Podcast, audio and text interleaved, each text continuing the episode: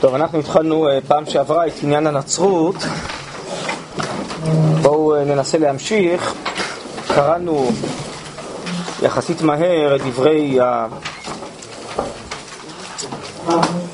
האיש הנוצרי.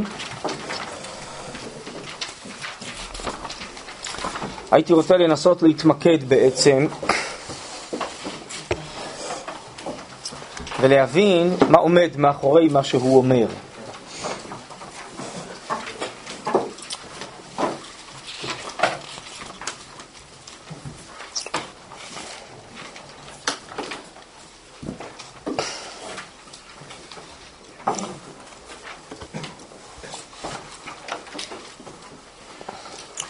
אז הוא הזכיר כאן כמה נקודות, אני אתחיל אולי מהנקודה, נקרא לזה כאן השנייה, אולי אחרי זה נחזור לנקודה הראשונה. הראשונה הייתה הגשמת האלוקות, שהוא נהיה בן אדם. אבל נניח רגע את הנקודה הזאת,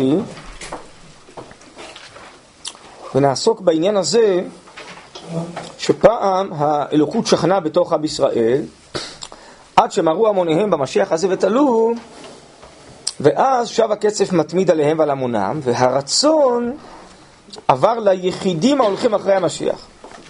ואחרי כן לאומות ההולכים אחרי היחידים האלה ואנחנו מהם. ואם לא נהיה מבני ישראל, אנחנו יותר רואים שנקרא בני ישראל. ובהמשך אני מדלג, הוא אומר, כל האומות נקראות אל האמונה הזאת. בעצם יש כאן כפירה בסגולת ישראל. כפי אמונתנו שהכוונת הברכה שבחר בנו מכל העמים ונתן לנו את תורתו, שהקדוש ברוך הוא יצר טבע ישראלי, חיי עולם נטע בתוכנו. שזה טבע כמו שאר התוואים שיורדים מן השמיים לארץ. שהקדוש ברוך הוא יצר אותם וקבע אותם, חוקים שחקקתי בהם שמיים וארץ, חוקות הטבע, אז יש גם חוקי החיוניות וחוקי הופעת השם במדרגות השונות של החיוניות. בהמשך הוא ידבר על דומם, צומח, חי, מדבר. ויש טבע חמישי נקרא ישראל. שהיא, קורא לה כוזרי בהמשך, מדרגה אלוקית מלאכית. וכך אנחנו מאמינים ומסבירים, כך מובא בספר נפש החיים של רבי חיים וולוז'ין, תלמיד הגאון, שיש נשמת כנסת ישראל, שמה בעצם האוצר הרוחני הכללי של האומה הישראלית לדורותיה, ושם מתנוצץ אור על המיליונים שבכל דור ודור, והאור הזה המתנוצץ על כל יחיד מישראל, קוראים לו נשמה. זה מה שמברכים בבוקר, אלוקיי נשמה שנתת בי, טהורה היא. מה הכוונה נשמה? ניצוץ אור בנשמת כנסת ישראל שמופיע, מתראה, מתנוצץ עליי.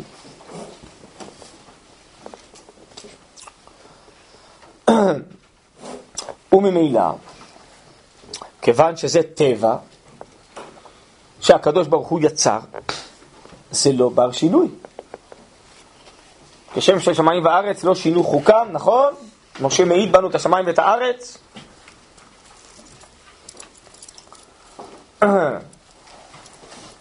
היהפוך כושי ארו אורו ונמר חבור בורותיו. שם שהצמח לא נהפך לבעל חי והבעל חי לא נהפך למדרגת אדם, כך הגויים לא נהפכים למדרגת עם ישראל ועם ישראל לא נהפך למדרגת הגויים. אז אם כן, אם עם ישראל יש בו טבע אלוקי, ולכן הוא נקרא בני בכורי ישראל, כי הטבע של האב עובר לבנים, ודאי דרך הבן הבכור, אז ישראל שחטא ישראל הוא, ועם ישראל לנצח הוא עם השם. בין עושה את המצוות, בן לצערנו חוטא. כמו בן שנולד לאבא, הוא תמיד בנו. בין אם הוא מתנהג יותר יפה או פחות יפה. זה קשר פנימי, טבעי, נצחי. איפה יש מקום לבחירה החופשית, אומר הרב קוק באיגרת תקנ"ה, איגרת תקנה בחלק ב' של איגרות. ראינו את זה קצת. בבחירה החופשית של האנשים הפרטיים. יש בהם ניצוץ אור מנשמת הכלל, זה טבעם. הם יכולים להוציא אותו מן הכוח אל הפועל, לעורר אותו. הם יכולים לסדר את מחשבותיהם, מידותיהם ומעשיהם על פיו. הם יכולים להתכחש לו. אבל זה טבע שמונח באוצר נשמתם, בהחלטה אלוקית. הם לא יכולים לשנות אותו. הם כאילו מתהלכים בצורה אחרת, מתכחשים באופן זר לטבע הזה. אז שם יש בחירה חופשית, ולכן כל יהודי, אומר הרמב"ם, מצטווה לקיים תורה ומצוות, בבחירתו לקיים או שלא לקיים, ועל זה לא יש לו שכר ועונש. אבל האם הוא יהודי? הוא נולד עם היהודייה. אם היהודייה זה המשך אבותינו ואימותינו, שאומר הכוזרי בהמשך, השם טבע בהם את הסגולה הזאת, וזה ממשיך לזרם ולדורותיהם עד סוף כל הדורות. לא שאלו אותו אם הוא רוצה להיוולד לאומה הישראלית, זה טבע לאומי, כללי, שמי שנולד למשפחה הגדולה הזאת שהיא נקראת משפחת עם ישראל, הוא יהודי ויש לו את הטבע הזה הכללי. עכשיו יכולים להיות יותר פרטים שבוחרים טוב, או יותר פרטים שבוחרים רע, זה משתנה במשך הדורות. אבל אם זה טבע, אז זה נצחי וזה לעד. מה מקופל בעומק דבריו של הנוצרי, משאלות ליבו? בעצם לומר, זה איננו טבע. בריאה אלוקית מוחלטת ונצחית. מדוע השכינה שרתה בקרבם? כי הם היו חמודים ומתוקים. הם בחרו בחירה חופשית לעבוד את אלוקיהם, לכן הוא שכן בהם ודיבר איתם. אבל זה הכל התחיל מהם, מהבחירה החופשית של הרבה אנשים פרטיים. ברגע שמרו המונם באלוקות, שהיא המשיח הזה, והם חטאו, והם כבר לא מתנהגים יפה לאלוקות, הוא כבר לא רוצה אותם, ועכשיו אחרים שכן נבחרו מעצמם להתקרב לאלוקות, הם יהפכו לבניה, לעם ישראל החדש, האמיתי, והשכינה תשרה בקרבם. אם זה טבע, הרי זה לא ייתכן. אם זה לא טבע, זה רק בחירה חופשית של האנשים הפרטיים, אז זה ייתכן. זה בעצם מה שהוא בא לומר. עם ישראל זה לא טבע שהקדוש ברוך הוא יצר. אז אם כן, קודם כל, זה לא טבע לאומי של כל האומה וכל מי שנולד בקרבה.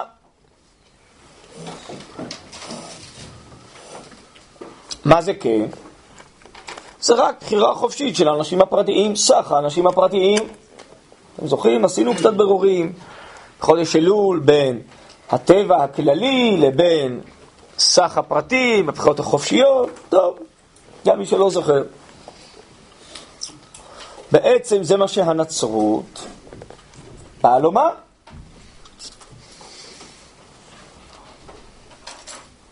שעם ישראל זה לא טבע שהקדוש ברוך הוא ברא,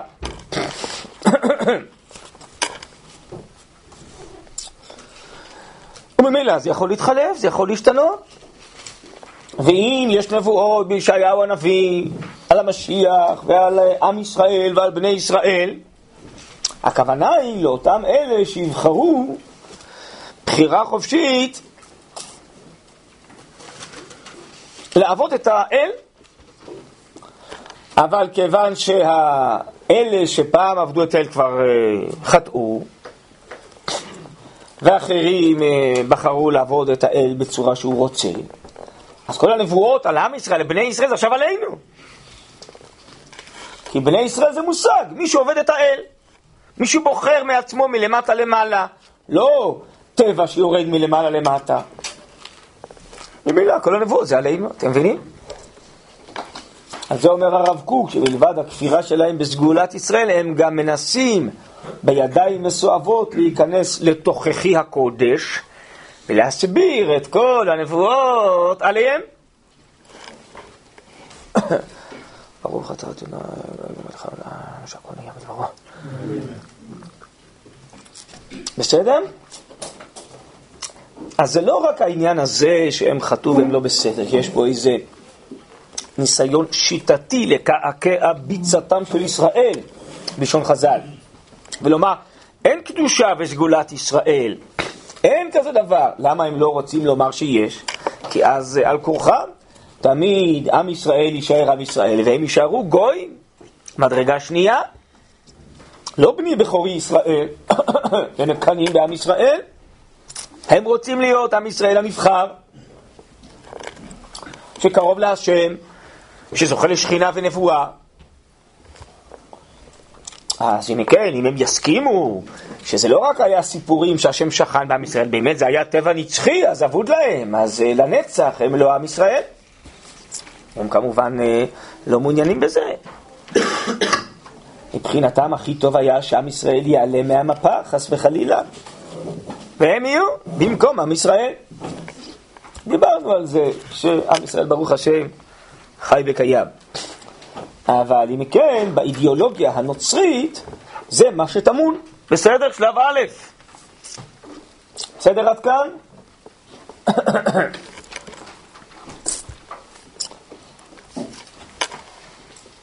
אז בעצם לא טבע מן השמיים לארץ, אלא בחירה חופשית מן הארץ לשמיים, וממילא גם לא מהלך של כלל, של עם, של משפחה, שנולדה עם הטבע הזה, אלא המון המון המון אנשים יחידים. וממילא, עם ישראל אומר, רק אנחנו עם ישראל. הגויים הם לא עם ישראל, גם לא אמורים להיות עם ישראל. נו, יש אפשרות להתגייר ולהצטרף איכשהו, אבל אין מצווה לכולם להתגייר ולהיות עם ישראל. עם ישראל אמור להיות רק עם ישראל, נכון, הוא uh, המעט מבין העמים, בסדר. כמו שהלב קטן מבין האיברים, ולא עניין של כמות, אתם המעט מכל העמים.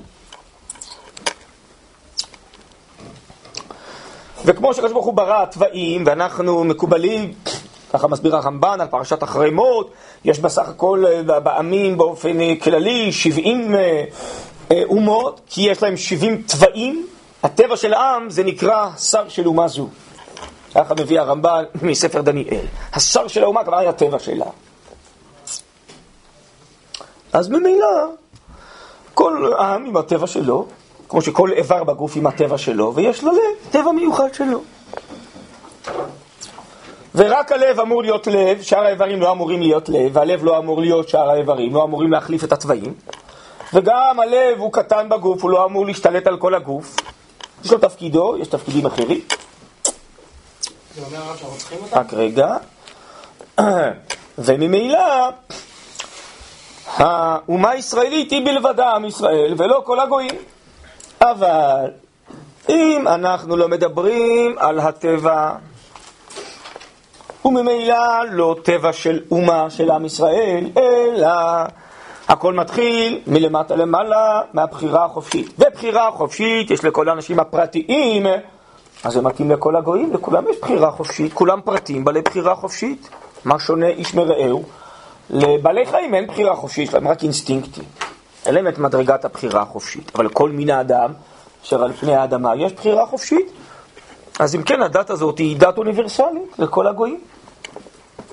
נכון? עוד אני אחדד את זה, בסדר? אני מוסיף פה כל פעם עוד איזה דברים, אם אתם שמים לב, אבל אני אחדד את זה עוד יותר. ממילא אצלנו יש זהות בין היהדות לבין האומה, או מה שנקרא היום לאומיות. אצלנו אותו דבר. מה זה יהדות? מי שנולד יהודי, מי שנולד לאמא יהודייה, יהדות זה לא מי שבוחר להיות יהודי, או אפילו לא בוחר לקיים מצוות, זה לא הגדרה הלכתית של מי הוא יהודי. זה טבע שנמצא בכל האומה, בכל המשפחה הזאת. זה טבע פנימי, כללי, לאומי, הוא לא קשור בכלל למעשי. ולכן אצלנו, עם ישראל ויהדות זה אותו דבר, היהדות שבנו זה האומה שבנו, אומר הרב קוק בספר אורות. אבל אצל שאר העמים יש להם צבעים, כל עם עם הטבע שלו. סגנונות של צבעים אנושיים של כל העמים אשר על פני האדמה. מלבד זה יש משהו אחר שהפרטים בוחרים באיזו דת, כגון בדת הנוצריים שכולם אה, נקראים מלבחור בה. אבל הבחירה החופשית בדת לא קשורה לטבע. בוודאי לא קשורה לטבע של אותו בן עם. הנה, גם בן עם עם טבע אחר יכול לבחור. הדת, אצלהם הפולחן, זה מעשים חיצוניים לטבע. זה לא עצמות הטבע. הפוך. מי זה דתי? מי שהתנצר לא עלינו, מי שבחר לעשות את הפולחן הזה. אצלנו, אם גוי יעשה מצוות, מה, הוא נהיה יהודי? הוא לא יהודי. המצוות לא מתאימות לו בכלל. ואם יש יהודי נולד יהודי והוא לא מקיים מצוות, אז הוא יהודי אבל הוא שלא מקיים מצוות. כי היהדות זה טבע. בסדר, זו הבדלה תהומית, לא שמים לב, פשוט בין הדברים. אז ממילא יש אה, אנושיות שלמה, ויש הרבה מאוד עמים וזה טבע של העמים, של ההתנהלות האנושית, זה עניין אחד. עניין שני, איזה פרטים שבוחרים מאיזה עם, מאיזה טבע שהוא, הם בוחרים לעשות מעשים, לחשוב מחשבות, להאמין אמונות, לעשות איזה פולחן, זה הדת. אבל הדת לא קשורה לטבע, ודאי לא לטבע הלאומי שלהם. וממילא זה מובן מאליו שבשאר העמים כיום הם מפרידים בין דת למדינה. צודק מאוד. המדינה זה מדינה אזרחית, אולי יש לה אופי, סגנון, טבע היום, גם לכל עם, קצת שונה מחברו. עניין דתי לא קשור לטבע של העם ולחברה ולהתנהגות, וזה בכלל קשור רק לפרטים שבחרו להיות מאמינים בדת הזאת, וכל אחד מבני אותו עם, בני אותו טבע, בחר להאמין בדת אחרת, אז אה, בבקשה תתכבד ותעשה את הפולחן הדתי שלך בתוך ביתך, לא במוסדות ציבור. מוסדות ציבור זה קשור לטבע, לסדרים של האומה, של המדינה. אבל הדת עניין אישי פרטי של הבחירה החופשית שלך, תתנהג על פי זה בבית. מה זה קשור למהלך של המדינה? מפרידים דת ממדינה. בסדר? זה אני מסביר היגיון, אה, משתלשל מדבר לדבר, זה ברור לגמרי, וזה צודק. מה שהנצרות מנסה למחוק את הטבע הסגולי האלוקי של עם ישראל ולומר זה בדיוק כמו שאר העמים. זה מה שהיא מנסה לעשות. מה זה לא הסוגיה עכשיו. ואני שאלתי בעבר ועניתי קצת, וזה חבל פשוט עכשיו להיכנס לסוגיה הזאת. הזכרתי שאי אפשר להתגייר, נקודה. רבנו יהודה לוי סובר שמי שמתגייר לא נהיה יהודי. בסדר? בואו נגמור עכשיו את הפרשייה הזאת בתשובה הזאת. יש טבע לעם ישראל, ואי אפשר להצטרף, הוא לא יכול להגיע לנבואה. יש אפשרות להתבשם, להתקדש קצת, להתרומם רוחנית, לכן אפשר להצטרף לעם ישראל הלכתית ולקיים מצוות. אבל לקנות את הטבע הזה אי אפשר. כוזרי יגריד את זה פה בהמשך הספר, אפילו במאמר הזה בכמה מקומות. בסדר? עזבו, אני לא נכנס עכשיו לסוגיית הגרות, שנורא מעניינת היום, אבל זה ממש לא הסוגיה עכשיו.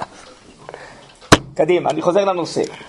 מה שהנצרות ניסתה זה בעצם למחוק את הטבע של עם ישראל. עכשיו, אני ממשיך הלאה. אתם זוכרים שבסוף דבריו ראינו כל מיני דברי הבל כאלה שהוא אומר שיש להם דינים וחוקים ממצוות שמעון החבר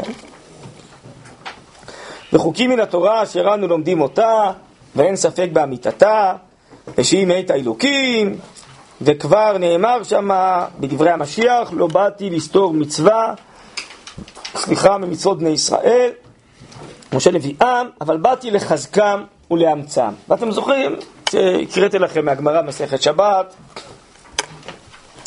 שבעצם כוונתם זה רק במשחקי מילים לתת לנו הרגשה כאילו הם ממשיכים את התורה, אבל בעצם הם מבטלים את כל מצוות התורה, ובנצרות בכלל אין כמעט מצוות, ודאי לא המצוות של התורה של משה רבינו.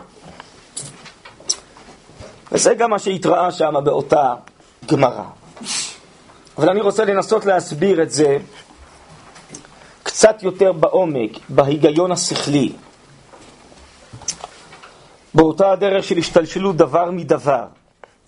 מדוע באמת להבנתם אין ערך בכלל למצוות?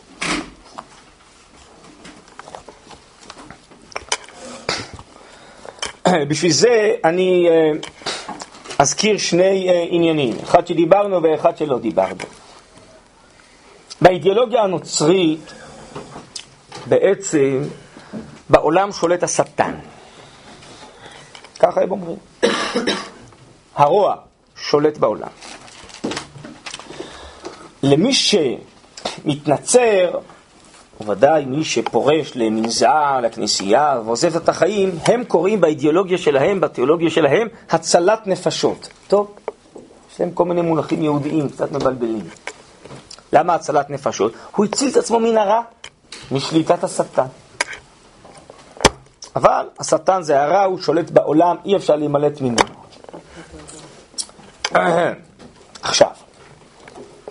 גם הגמרא במסכת נדרים מסכימה שבעולם יש שטן. אומרת הגמרא, הוא שטן, הוא יצר הרע, יש לו כל מיני שמות. יש, התערב בעולם רע בטוב, זה נכון. אבל אנחנו מאמינים שהטוב יגבר על הרע. כי בעצם מה שיותר עמוק ושורשי בתוך ההוויה, בתוך נפש העמים, בתוך נפש היחיד, זה הטוב ולא הרע. זה הנשמה האלוקית, הטהורה, שהקדוש ברוך הוא נטע בנפשות, בבריאה כולה, וממילא לפתח חטאת רובץ, מי שיצא לאוויר העולם, מי שננער מבית אלימו נכנס בו יצר הרע, בפתח, ואם האדם יגביר את הפנימיות על החיצוניות, הוא יצליח להתגבר על יצר הרע, וכל האנושות בעזרת השם תצליח, והרשעה כעשן תכלה. איך אנחנו נצליח, לפי אמונתנו, שהטוב יגבר על הרע, זה על ידי המצוות של התורה. למה? משום שבעומק נפשו של כל יחיד, הרי אנחנו אומרים בתפילה אלוקיי נשמה שנתת בי, טהורה היא. אני יודע שיש בי גם יצר הרע, שאור שבעיסה שיתערב בעיסה. אבל שורשה של העיסה הוא הנשמה הטהורה, אלוקים עשה את האדם ישר, הם ביקשו חשבונות רבים. נכון שבתוך העמים יש רע ויש רשעות ויש שנאה, אבל בתוך העמים יש לב. ליבם של העמים זה ישראל. וישראל הרי זה טבע, אלוקי, קדוש, נשגב, נצחי, מוחלט, שהקדוש ברוך הוא ברא, נכון? ויש הוויה גדולה של ברואים, של טבע, ויש מלאכי היסטוריה, אבל במרכז כל זה עומדת נשמת ישראל, ושם ישראל יתקבץ לארצו בעזרת השם במילואו, והארץ תיבנה ותשתכלל. והנשמה והשכינה הלאומית שלנו תוצא מן הכוח אל הפועל. אז היא תרים את כל החיים אליה, ויהיה אור גדול, מוסיף והולך, שעוד מעט נעיר אותו בלי נדר בחנוכה. וממילא האור הזה הפנימי שילך ויצא לפועל, הוא יגרש את כל החושך ואת כל הרוע. מכיוון שיסוד המציאות הוא בעצם הטוב והקדושה האלוקית, על ידי המצוות שישראל עושים, זה המוסיף והולך של כל הדורות, מעלין בקודש ואין מורידים, אנחנו נעורר את הנשמה הישראלית וקדושתה. היא גם תילחם ברע, תילחם בעמלק, ברשעות. היא גם תוציא את האור והטוב לפועל עד שהעולם יתוקן. אבל מי שלא מאמין שביסוד העולם יש טוב אלוקי, כי העולם בשליטת השטן. מי שלא מאמין שבמרכז העמים יש נשמת ישראל, שהיא טבע אלוקי מוחלט, שהרי בעצם זה מה שהם אמרו, אין טבע אלוקי קדוש באומה הישראלית. מי שלא מאמין שבתוכיות כל יחיד מישראל יש נשמה טהורה, אז מה יעזרו המצוות? את מה הם יעוררו? את מה הם יוציאו לפועל? את מה שאין? זה סתם פעולת קוף, פולחן חיצוני, זה לא עושה כלום. זה סימבוליקה חיצונית, פולחן, טקס דתי. רבי עקיבא אומר, לא ניתנו המצוות, אלא לצרף את הבריות, לצרוף את הבריות. המהר"ל מפרק שואל בספר תפארת ישראל, כתוב, רצה הקדוש ברוך הוא לזכות את ישראל, לפיכך ריבה להם תורה ומצוות. הוא שואל, אבל המצוות זה חובה, זה לא זכות? אומר המהר"ל באחד ההסברים, לא הבנת. רצה לזכך את ישראל, לפיכך הרבה להם תורה ומצוות. על ידי פעולת המצוות מתעוררת הקדושה האלוקית הצפונה בטבעם ונשמתם של ישראל, וממילא אנחנו מזדככים והעולם, האנושות, הולך ומזדכך עמנו. אבל מי שלא מאמין שבתוכיות כל יחיד, ובתוכיות האומה, ובתוכיות האנושות, ובתוכיות הבריאה, יש נשמה אלוקית טהורה כטבע מוחלט שנברא, אז אין על המצו... למצוות על מה לפעול. אין מה שיכול להתעורר. כי העולם ממילא אין בו טוב יסודי שורשי, אלא הרע שולט בו. אבל בשביל מה לעשות מצוות? ממילא הם מיואשים מתיקון העולם. וכך אומר הרב קוק בפסקה באורות הקודש. הנצרות התייאשה מן העולם. היא לא חושבת שאפשר לתקן את העולם. לכן, מה שנשאר לפליטה, מה שאפשר לעשות זה להציל את הנפשות מהדלקה מי שאפשר להפריד אותו מן העולם, לקחת אותו לאיזה מנזר או כנסייה, או אחרי המוות, שם יהיה לו טוב, העולם הזה הוא בשליטת הרע. אבל, אומר הרב קוק, באותה פסקה באורות הקודש, בחלק ב', הנצרות הלכה עם התיאולוגיה שלה, אבל לא עד הסוף, כי היא לא מספיק אמיתית וישרה. חלק מהדתות הבודהיסטיות המזרחיות הלכו עם זה עד הסוף. והן אומרות, אם באמת העולם רע, בוא נכלה. שאיפת הכיליון, וניפגש עם האלוקות אחרי המוות. כיוון שהנצרות חבל לה גם לוותר על אה, עולם הזה, אז היא אומרת, הפרד ומשול, שישה ימים נקדיש לעולם הזה. יום אחד אנחנו נקדיש לענייני אלוקות ונתוודה לבקש סליחה על כל מה שעשינו בשישה ימים הקודמים. טוב, אז זה ייאוש למחצה, אומר הרב קוק, תחליט אם אתה מתייאש או לא. תלך עד הסוף, תהיה אמיתי, תהיה ישר. בסדר? ממילא גם עניין ביטול המצוות שבנצרות זה לא משהו אחר, זה תוצאה ממילאית של כל ההבנה שלהם שאין בעומק החיים קדושה, אלוקיות, סגולה, טבע, שהוא יסוד החיים, שעוד עתיד להתעורר ולצאת לפועל ולרומם את כל העולם איתו. ומילא באמת אין שום תועלת במצוות. אז אין בשביל מה לעשות מצוות? זה מה שהוא אומר, שהוא בא לחזק את המצוות, אז הוא פשוט אוהב לבלבל ולשקר כדי שלהישמע טוב. אבל לא להתפעל, כבר הזהרתי אתכם במה שהנוצרי אומר. כן.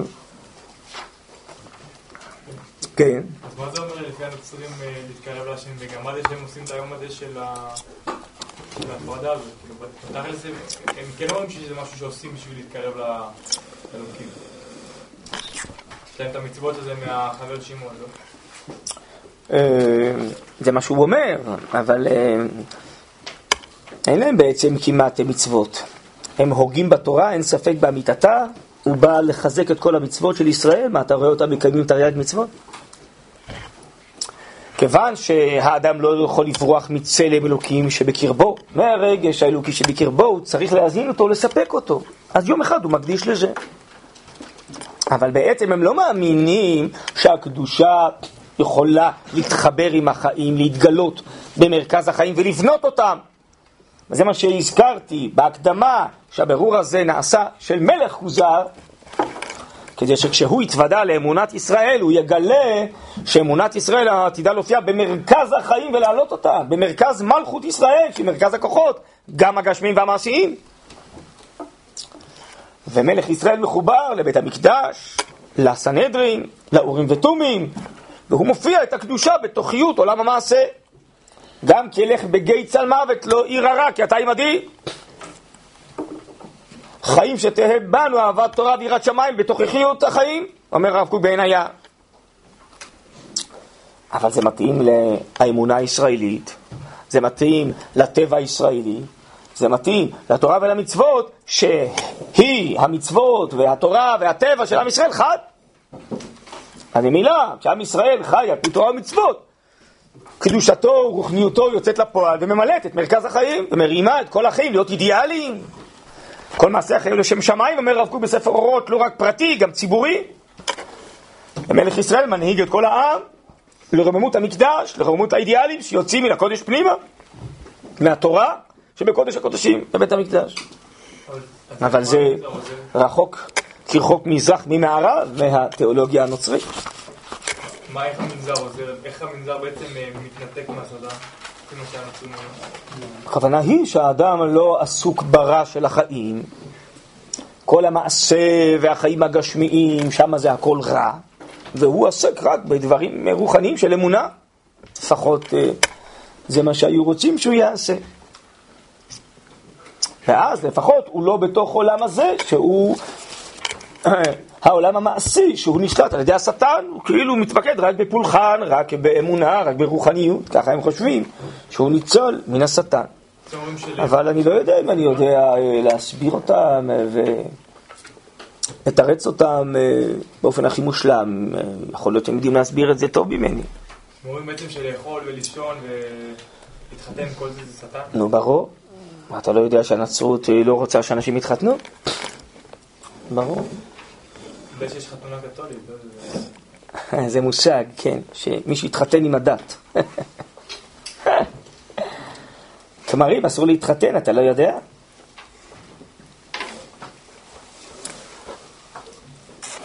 אתה לא יודע מאיפה נוצר הביטוי האנגלי נפיו? ובתרגום בעברית זה בן אחותי. הכמרים מופיעים עם כל מיני ילדים, שאלו אותם מי אלה? לא, זה הבן של אחות שלי. ככה נוצר הביטוי. טוב, בקיצור, אני ניסיתי להסביר את זה בתובנות השכליות, ההגיוניות, בסדר? לא עכשיו ניכנס, להתקשקש בכל העניינים. כן.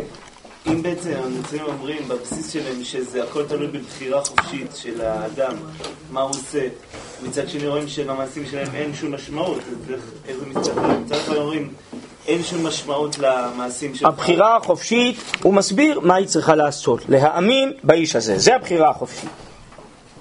אז יש משהו, איזה טקס שעושים כדי שהאדם חס וחלילה ימיר דתו ויהפך לנוצרי, זה המושג בחירה חופשית. היא בוחרת באמונה הזאת. זה. לא שבגלל זה הוא יכול לתקן את החיים. החיים הם אלה נידונים לכיליון. הוא בורח מן החיים, על ידי זה הוא נדבק באמונה. ואז הוא יזכה לא בעולם הזה, כי בעולם הזה זה הכל רע. בגן עדן הוא יזכה אחרי החיים לגן עדן. ככה הם אומרים. כן.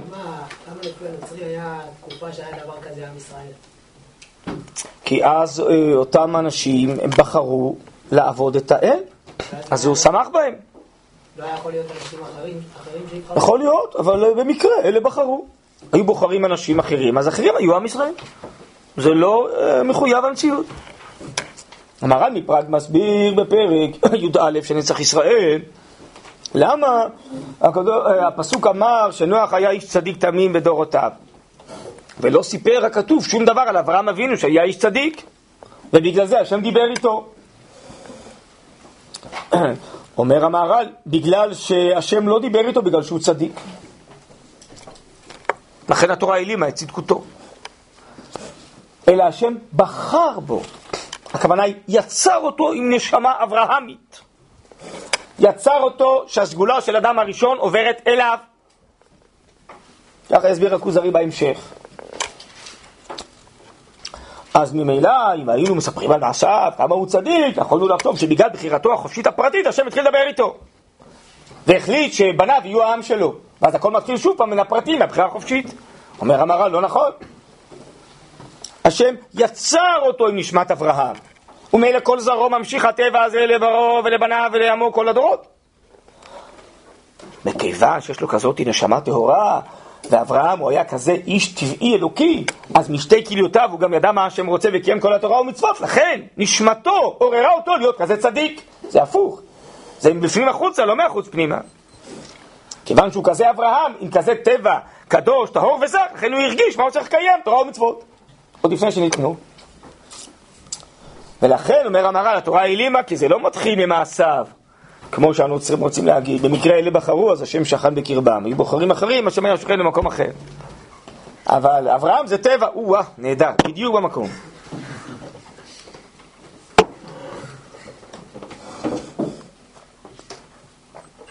הנוצרים מעייפים. טוב, כן. הקטע הזה, אמרנו שבהתחלה הוא אומר, אני מאמין בחידוש הנבראות ואז בקדמות הבריאה. כן. אמרנו שהנוצרים יש להם עניין יותר בעולם הזה מאשר בעולם הבא. אה, בניגוד לאסלאם, שיש להם יותר עניין בעולם הבא. יש להם עניין בעולם הזה בגלל שחשוב להם לחיות בו, להיות חשובים בו, להיות העם הנבחר וליהנות ממנו. זה הכוונה העולם הזה. לא חשוב להם לתקן את עולם הזה. בסדר? זו התשובה? חשוב להם לחיות בו. כן, לכן חשוב להם. האסלאם, תכף נראה, באמת לא חשוב לחיות בעולם הזה. אתה רואה, כולם רוצים להיות שהידים. זה, זה משיגנר, לא רוצים להיות שהיד, כולם רוצים להיות שהידים. אבל הנוצרים מאוד רוצים את העולם הזה. בסדר? לכן הם מתחילים מזה. בסדר? בסדר? אפשר להמשיך עוד אה, הקפה, הקפה הבאה? עוד אה, תובנה שמשתלשלת מזה? עכשיו אני חוזר להתחלה, ולכן בכוונה השארתי אותה. את העניין הזה של הגשמת האלוקות. למה הנוצרים הקתולים חייבים להגיע להגשמת האלוקות? משום שאם באמת אין טבע אלוקי לאומי ישראלי בתוכיות המציאות, וממילא גם אין שום צורך ותועלת בתורה ומצוות, כי אין להם על מה לפעול. והעולם ממילא הוא בשליטת השטן, והוא כולו רע. אז יוצא שבכלל, לפי זה, לפחות בעולם הזה בינתיים, לא יכולים להיות קשורים לאלוקות. באמת, אולי בגן עדן, אחרי החיים, אבל הם הרי רוצים לקרוא לאנשים מאמינים שיאמינו באלוקות כבר עכשיו, יתקרבו אליה, כמו שאתם שאלתם, כמו שהוא אומר בעצמו, נכון? נכון? אז מה עושים? מה עושים? אם האלוקות הייתה נשארת בשמי שמיים עליונים, נקרא לזה כאילו, בסדר? אבל הייתה שותלת בארץ, לב פועם חי אלוקי, כמו עם ישראל, כמו ארץ ישראל, כמו בית המקדש, כמו תורת ישראל, יש קדושה, גילוי אלוקי, מה שיקרא לזה הכוזרי בהמשך בשם היהדות, העניין האלוקי, הגילוי האלוקי שמתגלה ממנו אלינו, והוא נמצא במרכז המציאות, במרכז החיים, ומרים את הכל איתו.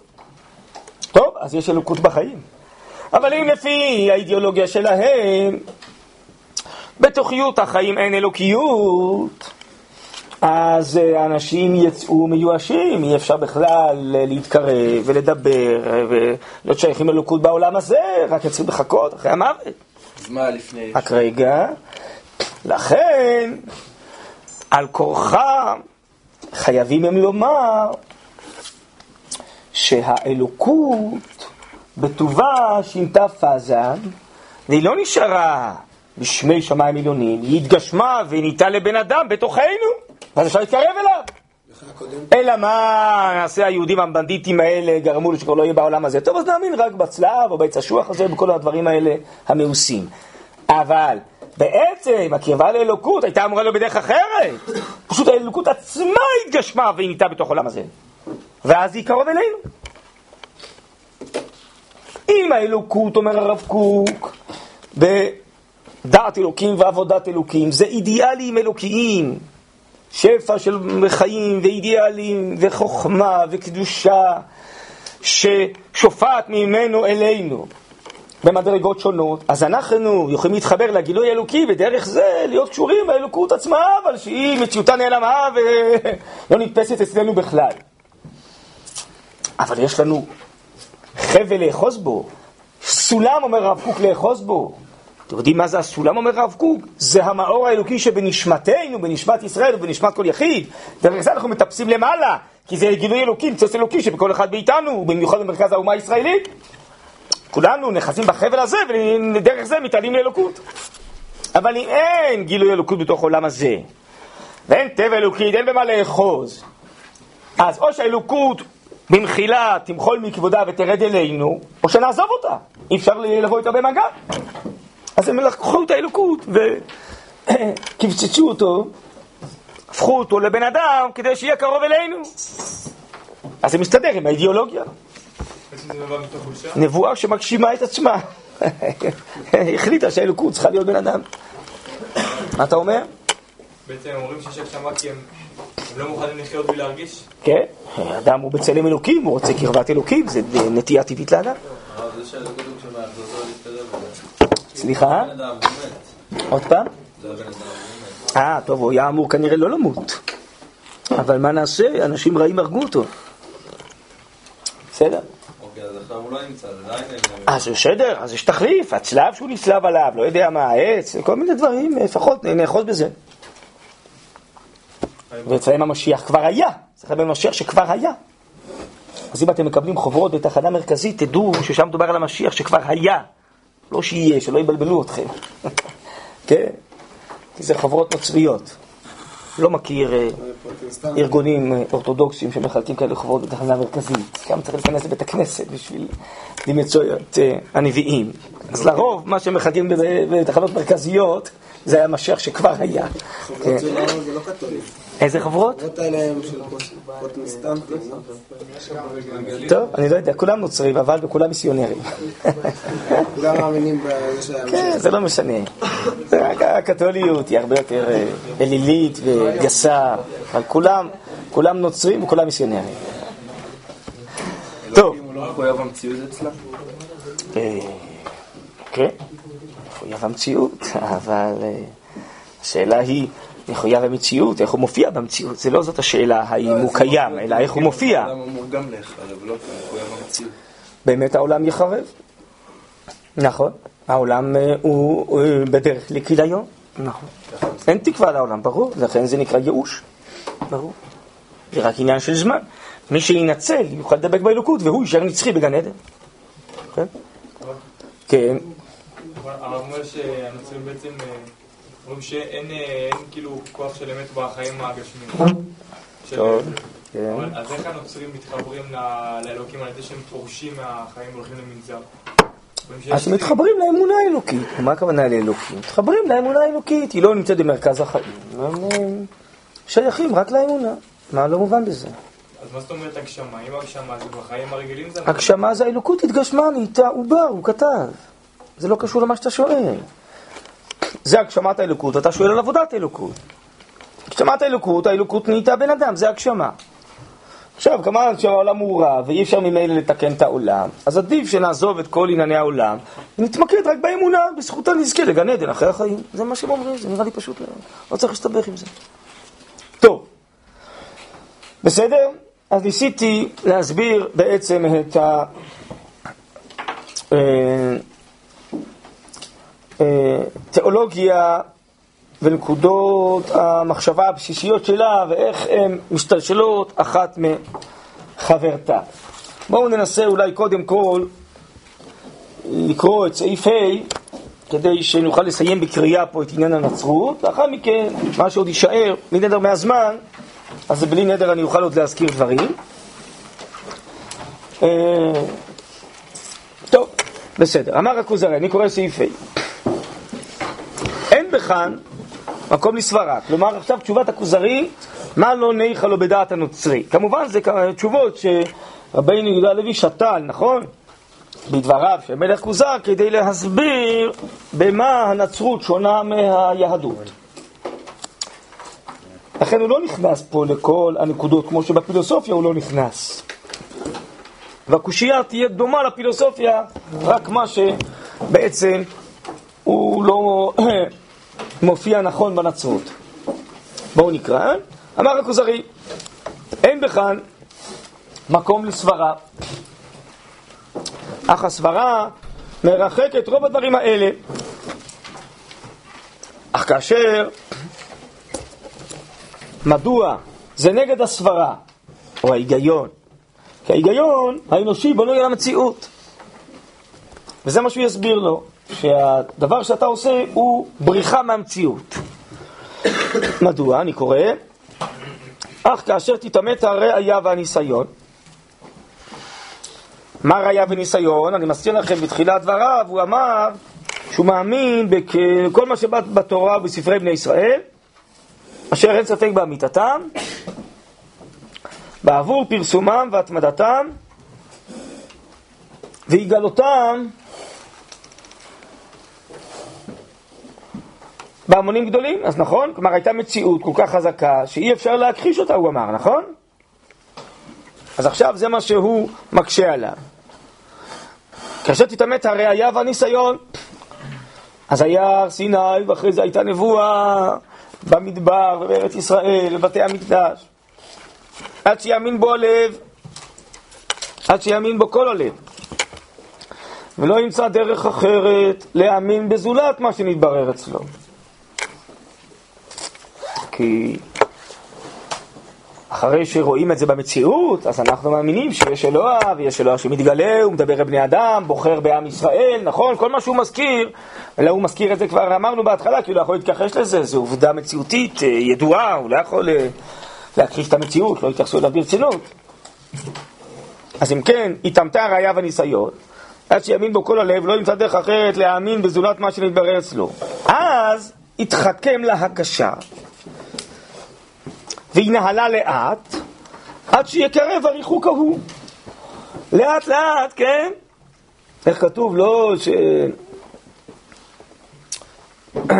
יכולים אה, להישמט אחד אחד.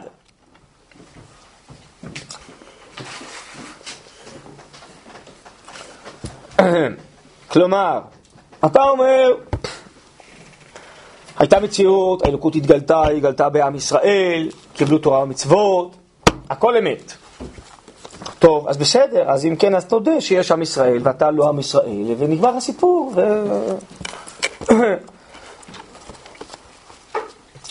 אבל הוא לא רוצה לקבל את זה, כי הוא רוצה משהו אחר.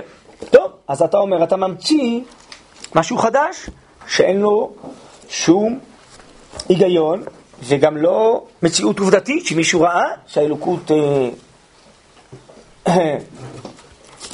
ירדה על חללית ונהפכה לבן אדם והופיעה בעולם הזה, נכון? אז אתה כאילו איזה הקשה, הכוונה היא איזה מין אה, מחשבות שכליות. אתה מתחיל לספר איזה, איזה סיפור, איזה אידיאולוגיה כזאת. איך כל המציאות לאט לאט משתנית. ואז האלוקות הזאת, עם ישראל, שהיה עם ישראל, אה, לא האמין בה, ואז האלוקות כבר לא רוצה אותם, ועכשיו האנשים אחרים אה, מתחילים להאמין, בהתחלה הם מעטים, ולאט לאט עוד מתחברים ומתגברים, וזה עד שבעצם הם נבחרים להיות העם האמיתי. בקיצור, לאט לאט התחלת לברוח מהמציאות ולהמציא מציאות חדשה. אם היינו רואים הר סיני אה, לעם החדש, אם היינו רואים את האלוקות, אה, נהיית בן אדם, אם זה היה מציאות, כמו שהמציאות שאתה דיברת עליה, טוב, אז דיינו. אבל הרי אין מציאות כזאת בעולם, אלא פשוט אתה לא נוח לך באותה מציאות, אתה מתחיל אה, להסביר כל מיני הסברים, ולאט לאט אתה בעצם נשמט ובורח, ומגיע למחוז מאוד רחוק. עשית את זה רק לאט לאט, בשלבים. אז זה לא נראה רציני. אני רוצה להתחבר למציאות אמיתית של הופעת האלוקות בעולם, אני מחפש את האל, ומה רצונו, נכון, זה מלך כוזר, אתם זוכרים את החלום, כוונתך רצויה, אבל מעשיך אינם רצויים, אז אני רוצה לגלות מי זה האל, ומה הוא רוצה, אז יש מציאות של אל, ויש לו רצונות, יש מעשים מסוימים שדווקא הם מקרבים אליו. ואתה פשוט אה, אה, הפרחת אותי מהמציאות של האל שהתגלה לעם ישראל ונתן תורה, ועכשיו אתה רוצה לשייך אותי לאיזה דמיון שאתה החלטת עליו. אז אה, זה לא נראה רציני, זה לא נראה אמין, זה לא נראה מציאותי. עוד פעם אני אקרא, אחרי שתתעמת הראייה והניסיון, אז שיאמין בו על כל הלב, ולא ימצא דרך אחרת להאמין בזולת מה שהתברר אצלו, יתחכם להקשה וינהלה לאט, עד שיקרב הריחוק ההוא. כאשר, נביא לו דוגמה, יעשו הטבעיים. טבעיים זה חוקרי הטבע, אנשי המדע של פעם. בכוחות המופלאים אשר הם רואים. שאם יסופר להם עליהם מבלי ראותם, מכחישים אותם? מה פתאום, זה לא מציאות, לא ראינו כאלה כוחות? מי זה הטבעים הרב? אנשי המדע של פעם, חוקרי הטבע. שהם אמרו שאין, שמה... בוא נקרא, למה להקדים בשאלות? בוא נקרא. אשר עשו הטבעיים, בכוחות המופלאים, אשר הם רואים, הם רואים אותם עכשיו. אבל זה כוחות בעיניהם הם פליליים, לא הכירו אותם עד היום. פלא זה משהו מופלא, מכוסה, מרוחק מן האדם, לא נפלאתי ממך, נכון? אבל אם היו מספרים עליהם פעם, מבלי ראותם, מכחישים אותם. תגידו, לא יכול להיות, לא ראינו. כאשר רואים אותם, טוב, מתחכמים ושמים להם סיבות מן הכוכבים והרוחניות ולא ידחו הרעות. כיוון שזו עובדה מציאותית שהם לא יכולים להכחיש אותה. טוב, אז עכשיו יתחילו ליצור כל מיני תיאוריות, איך בכל אופן הכוחות האלה נוצרו, ובעצם אה, המרחקים בין הכוכבים יצרו כל מיני תנועות, כל מיני דברים, יתחילו למצוא איזה תיאוריות שינסו להסביר אחרי המלך, אחרי את מה שהם כבר ראו, נכון? בעצם מה הוא אומר לו? נראה, איך אומרים היום, שזה לזרוק את החץ וסביב זה לסמן את העיגול, נכון? כלומר, אתה רוצה להחליט שיש עם אחר שנבחר ולא עם ישראל, ואין בעולם אלוקות, היא לא מופיעה בדמות הטבע הישראלי. אתה החלטת, קודם החלטת. עכשיו אתה מחפש את התיאוריה, איך בורחים, איך משתחררים מהלפת הזה, מהמציאות הלופתת של הופעת השם לעם ישראל בהר סיני וכל ההיסטוריה, ואיך אפשר להגיע לתיאוריה שלי. אז uh, עשית איזה תעלול שכלי לקחת אותנו לאט לאט מפה לשם. אבל זה לא נראה רציני. כי במקום שאני אאמין לתיאוריה שלך, אני מאמין להישאר בעובדות שאתה בעצמך מודה שהופיעו בעולם ושכולם יודעים בתנ"ך ובהיסטוריה של עם ישראל. בסדר? אז לכן, השכל, והזכרתי לכם שהשכל הוא הפכפך, נכון? ועלול להיות מסוכן. אז כאן השכל הוא כמשמש לאיזה רצון. הרצון הוא לכפור בסגולת ישראל ולכפור בתורה ובאלוקות שמופיעה בעם ישראל. השכל כבר ימצא לו דרכים. איך לטהר את השרץ הזה? הזכרתי שהגמרא אומרת שאפשר לטהר את השרץ בק"ן טעמים. אז השכל הוא הפכפך. הוא יכול להיות שמש טוב לכל התיאוריות שרוצים. כן? תאמינו לי שכל הרשעים הכי גדולים יש להם תיאוריות למה הם צריכים לעשות את מה שהם עושים. בסדר? והסברים הגיוניים, וככה הכי טוב לתואר את העולם. גם להיטלר היו הסברים, כן? למה צריך להשמיד את היהודים. בגלל זה ובגלל זה, בגלל זה. השכל הוא מאוד מסוכן. הוא מנותק מהמוסר, מהטוב, מהאמת, מהאצילות, מהטהרה, הוא מאוד מסוכן השכל. אז זה בדיוק מה שאתה עושה. אתה לוקח את השכל איפה שמתחשק לך. בסדר? אבל אני, אומר לו, אינני מוצא דעתי נוחה לקבל הדברים האלה. כלומר, שוב, אני לא מתווכח עם התיאוריה והתיאולוגיה עצמה, זה לא הנושא בכלל. כמו שהוא אמר לפילוסוף. כמו שהוא אמר לו, שמע, זה לא מתאים לחלום שקיבלתי, כן? אותו דבר אומר, תשמע, אם אני צריך להחליט, אז אני מעדיף לקבל את המציאות מאשר את התיאוריה שלך, שהיא מנתקת אותי מהמציאות. אז לכן לי, אולי הוא יגיד לו, מי שגדל על זה מחלב אמו, הוא לא מכיר משהו אחר, אז הוא כבר כל כך התרגל לזה, הוא לא יכול להאמין במשהו אחר. אבל מי שבא אובייקטיבית בחוץ, ושומע את זה, זה לא נראה הגיוני ומציאותי, כן? זה מה שהוא אומר לו. אבל אני אינני מוצא דעתי נוחה לקבל הדברים האלה, מפני שהם חדשים לי ולא גודלתי עליהם. חובה עליי לחקור בשלימות, כן? למצוא מה המציאות האמיתית. יש אחד, הוא נולד כזה, זה מה שהוא ינק מחלב אמו, הוא ינק את שנאת ישראל, הוא ינק את האמונה הזאת, הוא בכלל לא מבין שיש בעיה בזה. אבל מי שכמוני, שבוחן אובייקטיבית, נראה לי המציאות שהופיעה בעם ישראל היא יותר חזקה, כל התיאוריות שאתה אומר לי כאן. בסדר? יש סיפור כזה, אני לא זוכר, לי אולי על הורודוס, לא זוכר על מי, שחיפש את מקום המקדש, לא, יצאו, לא ידעו איפה מקום המקדש. והוא ציווה על אחד מעבדיו למצוא את מקום המקדש. אחרי שהוא נחרב, אז זה כבר... אה, אז אה, חיפשו, חיפשו, לא מצאו. עד שהוא ראה איזו אישה אה, זקנה, רוכבת על חמור עם שקים נפוחים על החמור, מגיעה מבית לחם לאיזה מקום, מרוקדת את השקים, ו... מתחילה אה, לרכב על החמור חזרה למקומה. זו עצר אותה, שאלתי אותה, תגידי לי, מה את עושה פה? היא אמרה, הזקנים אמרו שפה שופכים את הזבל. אמר, אה, פה שופכים את הזבל, שופכים נראה פה משהו חשוב. שהזבל הזה אמור לכסות אותו. חפרו, חפרו, מצאו את מקום המקדש. בסדר, אז אפשר. כמו שמעשים הפלסטינים היום, כן, למחוק את העובדות, וה... כן, כל הארכיאולוגיה, כמו שאבו מאזן, לא האמנתי עד שלא מישהו הקריא לי את, ה... את העבודת דוקטורט שלו על זה שלא היה בכלל בית מקדש, של אבו מאזן הזה, אבו עבאס הזה, המחבל הטוב, מהמחבלים הטובים. אז אה, לא האמנתי, אבל זה בדוקטורט שלו ציטטו לי. כן, טוב, אז בסדר, אז מי שהעובדות לא יבלבלו אותו, והוא uh, מכחיש מציאות, והוא גדל על זה, וכל הדורות גדלו על זה, כמו אותו אישה הזקנה, שככה הזקנים אמרו לה שפה שופכים את הזבל, אז בסדר, זה מנהג אבותיהם בידיהם. אבל אם באמת בוררים ובודקים, עובדתית, אומר זה לא, לא נראה.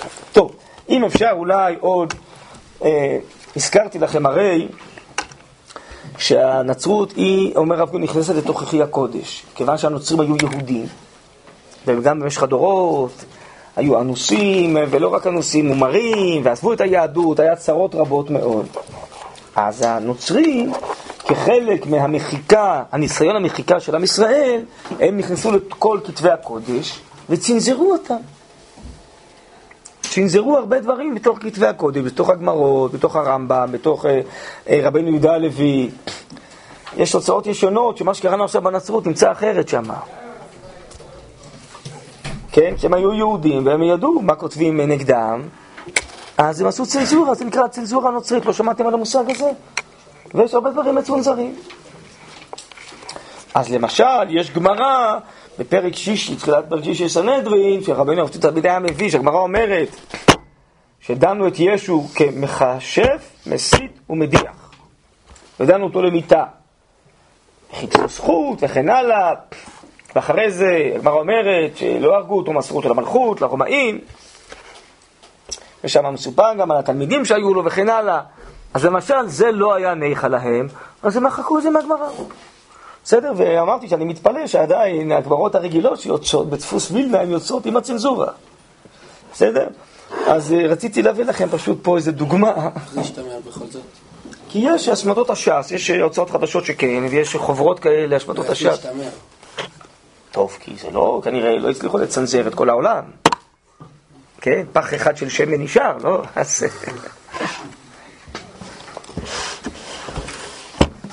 אז נדמה לי שבגמרא אצלי, פה בהרצאה הזאת, רואים את זה היטב.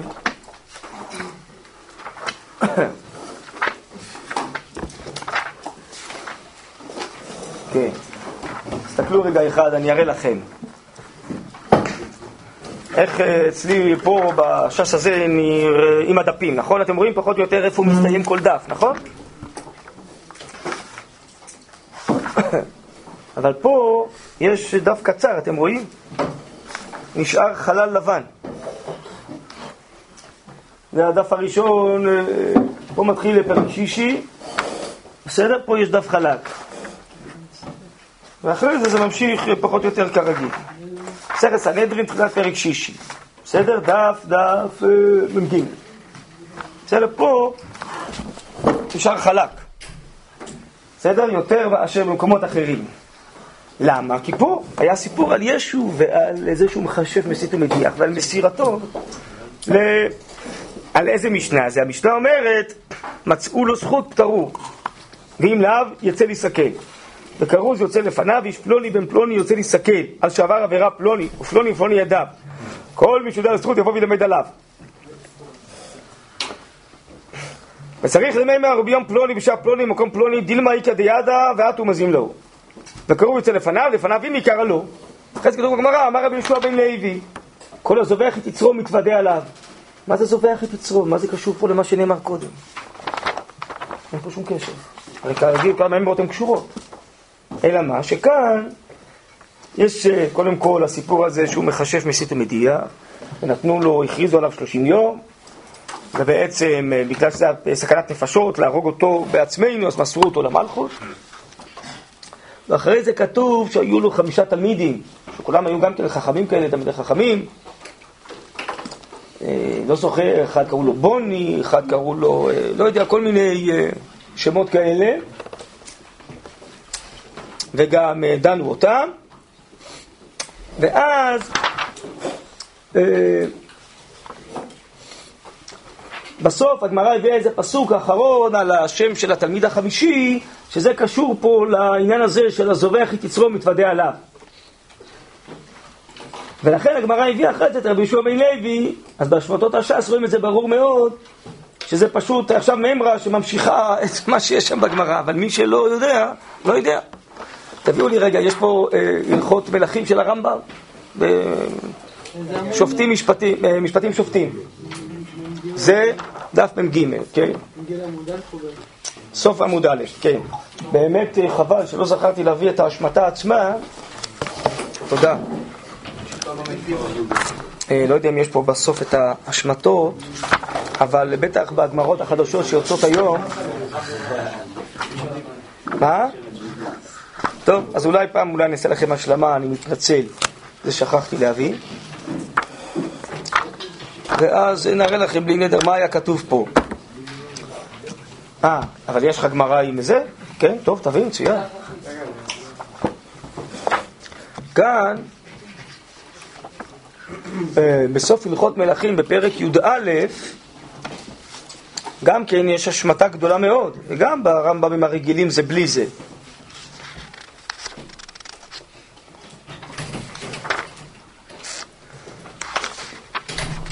אה, יש פה? יישר כוח. פה, אתם רואים? פה הדף הזה קיבל תוספת, בונוס, אתם רואים? הוא יותר גדול הדף הזה, הוא נמשך יותר למטה. הנה, אז בואו נקרא. הגמרא שואלת איך אתה אומר שלפניו היא מעיקר הלא, זה עוד נמצא אצלנו. ועתדיה בערב פסח תלולו לישו. בכרוז יוצא לפניו 40 יום, ישו יוצא להסתכל, 40 יום, לא 30 יום. עד שכישב וסית והדיח את ישראל. כל מי שיודע לו זכות יבוא וילמד עליו זכות, ולא מצאו לו זכות, ותלאו בערב פסח. אמר אולה ותסברה בר הפוכי זכותו מסיתו ורחמנה אמר לא תחמור ולתחסה עליו בא פתאום ביקשו לו זכות. כרגיל על אדם ישראל מבקשים זכות. אולי ימצאו לו זכות אבל לא על מסית אלא שאני ישו שקרוב למלכות האבר אז זה היה סכנת נפשות להרוג אותו אז בכל זאת חיפשו לו זכות. תנו רבנן חמישה תלמידים היו לו לישו מתי נקי נצר ובוני ותודה תהיו למתי אמר מתי ייהרג והכתיב מתי יבוא ויראה פני אלוקים אמרו לו אם, מתי ייהרג? דכתיב מתי ימות ועבד שמו. עטו לנקי, אמר נקי ייהרג, והכתיב ונקי וצדיק אל תהרוג. אמרו לאי, נקי ייהרג, דכתיב במסתרים ייהרג נקי. ייהרג נקי. עטו לנצר, אמר נצר ייהרג, והכתיב ונצר משורשיו יפרה. אמרו לאי, נצר ייהרג, דכתיב אתה הושלכת מקברך כנצר נתעב. עטו לבוני, אמר בוני ייהרג, והכתיב בני בכורי ישראל. אמרו לאי, בוני ייהרג, דכתיב הנה אנוכי הורג את בנך בכוריך. עטו לתודה, אמר, תודה ייהרג, והכתיב מזמור לתודה. אמרו לי, אם תודה ייהרג, דכתיב זובח תודה, יכבדנני. ואמר רבי יהושע בן לוי, כל הזובח את יצרו ומתוודה עליו, מעלה עליו הכתוב, כאילו כבדו לקדוש ברוך הוא בשני העולמים. העולם הזה והעולם הבא, דכתיב זובח תודה יכבדנני. בסדר, עכשיו מובן הקשר של רבי בן לוי. וכולי וכולי. טוב, בסדר? אז... הש"ס הזה זכה שיהיה בו גם את הפסקה הזאת, אבל פה הש"ס הזה לא זכה, אז זה לא נמצא. עכשיו כאן, אבל גם כן, אם מישהו יש לו את הזה, את מה שהשמיטו, זה ארוך, אני גם לא הבאתי זה גם את זה. טוב, אני אגיד לכם רק בעל פה. זה בסוף פרק י"א, אה, ברמב"ם פרנקל בזה בטח מופיע, לא? אין פה רמב"ם פרנקל? לא? איזה רמב"ם? כן? טוב. הלכות מלכים אה, של הרמב"ם, פרק י"א. פה הפרק יחסית קצר. הרמב"ם אומר לגבי מלך המשיח, ורבי עקיבא שאמר שבן כוזיב מלך המשיח. אחרי זה כתוב בהלכה ד', אה, אה, הנה פה, זה בסוף פרק, בסוף אה, סעיף ג' ההשמטה אני חושב. אחרי זה יש עוד סעיף ד'. אה, דימה הוא וכל חכמי דורו שהוא המלך המשיח, עד שנהרג בעוונות. כיוון שנהרג נודע להם שאינו, ולא שאלו ממנו חכמים לא עוד ולא מופת. ועיקר הדברים ככה הם. כן, פה לפי דעתי השמטה, כי זה לא קשור בכלל למשפט הזה. הרמב"ם כותב שהם לא חיפשו לו לא עוד ולא מופת. עיקר הדברים ככה הם, שהתורה הזאת, חוקי משפטיה לעולם ולעולמי עולמים, אין מוסיפים להם ולא גורעים מהם. לא קשור בכלל למה שנאמר קודם. אז פה יש השמטה גדולה.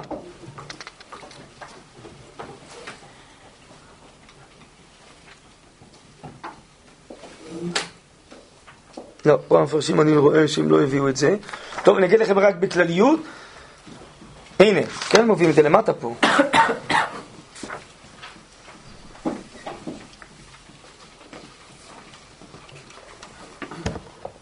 אה, תודה. אה, פה, בסדר, יישר כוח. אה, לא, אז ב... לא, בהלכה ד'. בהלכה ד' כתוב, מה שכתוב פה, אם יעמוד המלך מבית דוד והוגה בתורה ועוסק במצוות כדוד אבי, כפי תורה שבכתב ושבעל פה, ויחוב כל ישראל ילך בה ולחזק בדקה ולחם מלחמות השם, הרי זה בחזקת משיח, חזקת שהוא משיח. אם עשה והצליח ובנה מקדש במקומו וקיבוץ את ישראל, הרי זה משיח בוודאי. ויתקן את העולם כולו לעבוד את השם ביחד, שנאמר, כי אז יהפוך אל ימין שפה ברורה, לקרוא כולם בשם השם לעובדו שכם אחד. אז על זה עכשיו פה, ואם לא הצליח, עד כה, או נהרג, וידוע שאינו זה, שהבטיחה עליו תורה. והרי הוא ככל מלכי בית דוד השלמים, הכשירים שמתו. ולא ידוע הקדוש ברוך הוא, אלא לנסות בו רבים. שנאמר, ובין המשכילים ייכשלו לצרוב בהן ולברר וללבן עד עד קץ כי עוד למועד. אף ישו הנוצרי, שדימה שיהיה משיח ונהרג בבית דין, כבר נתנבא בו דניאל, שנאמר, ובני פריצי עמך, הנה עשו תמיד חזון ונכשלו. וכי יש מכשול גדול מזה? שכל הנביאים דיברו שהמשיח גואל לישראל ומושיעם, ומקבץ את חייהם ומחזק מצוותם, וזה גרם לאבד ישראל בחרב, ולפזר שאריתם ולהשפילם, ולהחליף התורה ולהטות רוב העולם, לעבוד אלוהים מבלעדי השם. אתם רואים? מה חושב הרמב"ם על ה... ישו הנוצרי? לאבד ישראל, לפזר אותם, להשפילם ולהחליף את התורה. הוא לא קונה את מה שכתוב פה אצלנו. אבל מחשבות בורא עולם אין כוח בדם להשיגם, כי לא דרכינו דרכיו ומחשבותינו מחשבותיו. וכל הדברים האלו של ישו הנוצרי ושל זה הישמעאלי, שעמד אחריו, אינן אלא ליישר דרך למלך המשיח ולתקן את העולם כולו לעבוד את השם ביחד, שנאמר, כי אז יהפוך את הימים שפה ברורה לקרוא כולם בשם השם לעובדו שכם אחד. כיצד? כבר המצווה לעולם כולו, מדברי המשיח ומדברי התורה ומדברי המצוות, ופשוט דברים אלו בימים רחוקים ובימים רבים, ערלי לב, והם נושאים ונותנים בדברים אלו ובמצוות התורה, אלו אומרים מצוות אלו אמת, היו וכבר בטלו בזמן הזה, ולא היו נוהגות הדורות, ואלו אומרים דברים נסתרים, יש בהם ואינם כפשוטם, כבר בא משיח וגילם נסתריהם, וכשיעמוד המלך המשיח, באמת, ויצליח וירום וינשא, מיד הם כולם חוזרים ויודעים ששקר נחלו אבותיהם, ושנביאיהם ואבותיהם יטעו. בסדר, טוב. רק אם אפשר תחזירו פה את הספרים.